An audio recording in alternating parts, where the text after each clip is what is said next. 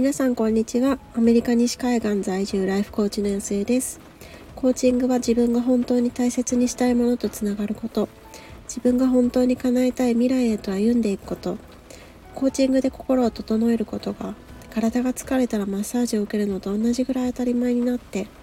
大切にしたいものを大切にして本当に叶えたい夢に進んでいき自分も周りも幸せにできる人を増やしたい。そんな思いでコーチングについてお話ししています。で皆さんこんにちは。今日は過去を引きずると未来を失うというちょっとドキッとしたタイトルでお伝えおお送りしていこうと思います。でこれもうまさにこう自分自身もやっていたことだったんですけれどもなんかあんな決断しなきゃよかったっていうふうに思ってしまったりですとか、まあ、こういうことが起こるっていうふうに大体見えてたんだからだから準備してこういうことやっておけばよかったとかいろいろその過去についてあの考えてしまうそんなことがあると思うんですよね。これってまあなんかこう今に集中できてないというかもうどうしてもこう過去に引きずられてしまうなんかそんな状態だと思います。でまあ今の現状が何て言うんでしょうこうある程度満足していたらまあそういうこともあったよねっていう風に流せると思うんですけれども特に今の現状がその自分の理想とギャップがあってそのギャップに苦しんでいらっしゃるみたいな方って、まあ、過去の私もまさにそんな感じだったんですけれどもまあ、この傾向が強いんじゃないかなっていうふうに思います。でなんかなんでこんなに過去に引きずられちゃうんだろうっていうふうに考えてたんですけれども結局それってあの喪失感の部分だなっていうふうに思うんですよね。まあ、どういうことかっていうと、まあ、過去にこう何かしらの決断をしましたっていうことは、まあ、私の場合その仕事を辞めるっていうことかもしれないことだったし、まあ、他の方にとってはまあちょっと違うことかもしれないんですけれどもそれって、まあ、ある意味そこからこう続いていたはずのこう未来も辞めるっていうことになるじゃないですか。でそうするとなんか人間ってこう手に入ると思っていたものを失った時の方がなんかすごく痛みをものすごく感じるらしいんですよね。まさにそれと同じでこういうこと選択をしていれば手に入ったはずの未来自分のものだったはずの未来っていうのがもう必要以上になんか隣の芝生は青く見えるじゃないですけどもキラキラ輝いて見えてしまってでまあもちろんそっちの未来を選んだとしてもマイナスの面っていうのはもう絶対その表裏一体なのであるとはいえでもその失ったものっていうのがこう眩しく見えすぎてしまってそのマイナスのところには目がいかずにそのキラキラしたところだけ見えてしまうそれであああっちやってればよかったなっていうふうにね思ってしまうと思うんです。もちろんこういう風に感じてしまうことってその喪失感とかその人間の性質とかから考えると、まあ、ごくごく当たり前の話で自然な話なんですけれどもじゃあそれをやっていたいかっていう話なんですよね。それでこうあんなことああしてればよかったこうしてればよかったっていう風に言ってでもう一度できるんだったらいいと思うんですけれどもでもどうしてもこう過去に起こったこと自体は変えることができない。そこは事実なのでその変えられないところに関してこうずっとああしてればよかったこうしてればよかったっていうふうに言っても結局その部分は変わらないしそうすると自分の現状も変わらないしもう不満と不安だけになってしまう。でそれが本当に自分の今望んでることなんですかっていうのをもしその過去に引きずられている方がいらっしゃったら考えてみたいんですね。別に何て言うんでしょう。それそれが、まあ、いけないことではないけれどもじゃあ自分の取りたい未来ってどうなんだろうっていうふうに思った時にそうやって過去に引きずられていると結局その失敗っていうふうに自分が感じてしまっているこの状態で終わってしまうああもうダメだったなっていう風な未来が待っているかもしくはその選んだものの中から今この中で自分が何ができるんだろうどうしたらこれを正解にできるんだろうっていうふうに考えて行動していって掴み取る未来この2つのどっちの未来が欲しいんだろうっていうのをこう改めて考えてみたいなっていうふうに思うんです。で私自身もまあ、もちろんそのあ間違えちゃったな人生選択間違えたなっていう風に思っていた時期もありましたけれどもでもそこでやっぱり終わりたくないと思っていたしそもそもその仕事を辞めたっていうのだってなんとなくその仕事をしていた時は仕事をしていた時でもちろん誇りを持っていたし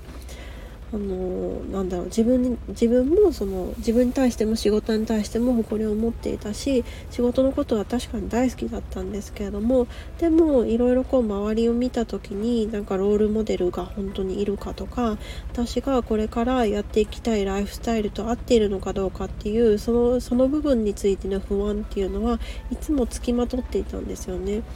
だからこそその家族みんなでその海外に住み続けるっていう選択肢がポンって現れた時にあなんか今とは違ったわからないその可能何て言うんでしょうどう転ぶかわからないというかなんかみんなとは違う未来を生きてみたいっていう風に思って選択したはずだった。だからそれをやっぱりなんだろうか。あんなことしなきゃよかったっていう風に後悔したりとかその間違いにしたくなかったんですよね。だから私なりのやっぱり未来を切り開いていきたいっていうところがあったので私自身はその自らその自分がした選択を正解にしていくそういう道を選んで歩き歩み歩み始めたっていう背景があります。まあ、とはいえこれって本当にねなかなかこう気持ちの切り替えって本当に難しいと思っていてでもうそこがどうしてもその過去にとらわれてる人って過去がそのフォーカスポイントになってしまっていて今とか未来とかってあんまり見えない状況になってしまってると思うんですよね。それをいかにその視点を上げることができるかそんな中中でも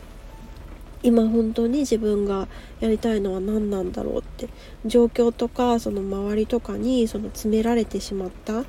の八方塞がりみたいに思っている中でもでも今この状況でそして今のこの自分の能力でできる道っていうのは何なんだろうっていうのを探し続けてで行動し続けていく。それでしかやっぱり自分の選択したその未来を正解にすることはできないしそのためにはやっぱりその客観性であったりですとかこうちょっと引いてみる力とかなんだろうこう感情だけに揺さぶられないそういう、まあ、信念というか自分の将来を信じるというかそういう力が必要になってくるかなっていうふうに思っています。でやっぱりその部分って、まあ、一人だと難しいので、まあ、コーチにったりですとか私の場合はよく、まあ、コーチングのセッションも受けたりはしていたんですけれどもうーん何でしょうね、まあ、夫にも話していたかなっていうふうに思います。当時の葛藤。まあ、それは何て言うんでしょう。私はその悩みがあんまりこう変な言い方をすると夫を責めてしまうみたいな感じに聞こえないようにまあ、気をつけなきゃいけないっていうところはあったんですけれども、まあ、そうやって身近な人と話しながら進んでいけるとやっぱり一人だとくじけそうになった時に、まあ、支えてもらえるっていうのもありますしなんだろう自分で自分を信じれないっていうね状態になってる人はまあそういう時って多いとは思うんですけれどもでも周りの人がどんだけ自分を信じてくれてるかっていうのをすごく感じることができると思うんですよね。でなんか自分以上に自分のことを信じてくれている、まあ、その時本当に、まあ、私夫に感謝してるんですけれどもなんかそういうのって本当にものすごくあの力になってだからやっぱりなんだろう私の自分のためだけじゃなくてやっぱり自分があのこう気分よくというかすごく幸せを感じて満ち足りて暮らしているとやっぱりそれがもう直接的に一緒に生活をしている家族、まあ、夫と子供にものすごく影響を与えるっていうのももう何て言うんでしょうそのマイナスの方の影響っていう意味でもう身に染みて分かっていたのでやっぱりこう自分だけじゃなくってこう信じてくれている夫のためにもちゃんとやっていきたいなっていうそのパワーをもらっていたっていうところがあります。のでやっぱりサポートシステムというか、うんまあ、どんな人に支えてもらえるか、まあ、もちろんその支えてもらってることで向こうのことも支えてるっていうのがあると思うんですけれどもそのテイクばっかりにはならないようにでもなんだろう一緒に頑張れる人をどうやって見つけていくかっていうのも、まあ、ある意味すごく大きなキーポイントなんだろうなっていうふうに感じています。ということで今日は、えー、過去を引きずっていると未来を失うというテーマでお話をしてみました。まあ、なんか難しいとは思うんですけどね難しいと思うんですけれどもやっぱりこう今アメリカに住んでるのでよくこう周りの人の話とか聞いてるとすごく思うんですけれどもやっぱり宗教的なところなのかやっぱりこう変えられないものはそのままもうそういうものだっていうふうに受け止めてでどこが自分ができるところなんだろうっていうのをなんかすごく見つけるっていう視点を持ってらっしゃるなっていうのを日々感じています。まあ、そんな感じで、まあ、過去って変えられないので、まあ、もちろんその解釈っていう意味では変えられるとは思うんですけれどもでもやっぱり過去に自分がした選択っていうのは A をしてたけどいやでも実 実は B をしてたんだよねっていうことはまあありえないと思うのでだからやっぱりその変えられないところを変えよう変えようって思って苦しむんではなくて今自分ができるところだったり、まあ、未来を見て未来というか未来未来じゃないですね。私どっちかっていうとその未来を見るというか今を見るっていうとこだと思うんですけど今のところを見てで、まあ、自分ができることをやっていくっていうのが本当になんか遠回りだし地味だしなんかパッとしないし そんなこうね魔法のなんか方法があったらすごくいいなと思うしそういう言葉をご紹介できたらっていう気持ちはあるんですけどもやっぱりうんやっぱりこう大きな力になったり大きな変化を起こせるのってこういう地道で パッとしなくってで一見なんか面倒くさいなっていう風に思っちゃう後回しにするようなこういうことなんだろうなっていう風に考えています。はいということでえー、なんかちょっとつらつら最後の方あの話してしまいましたけれども皆さん今日も素晴らしい一日にしていきましょう。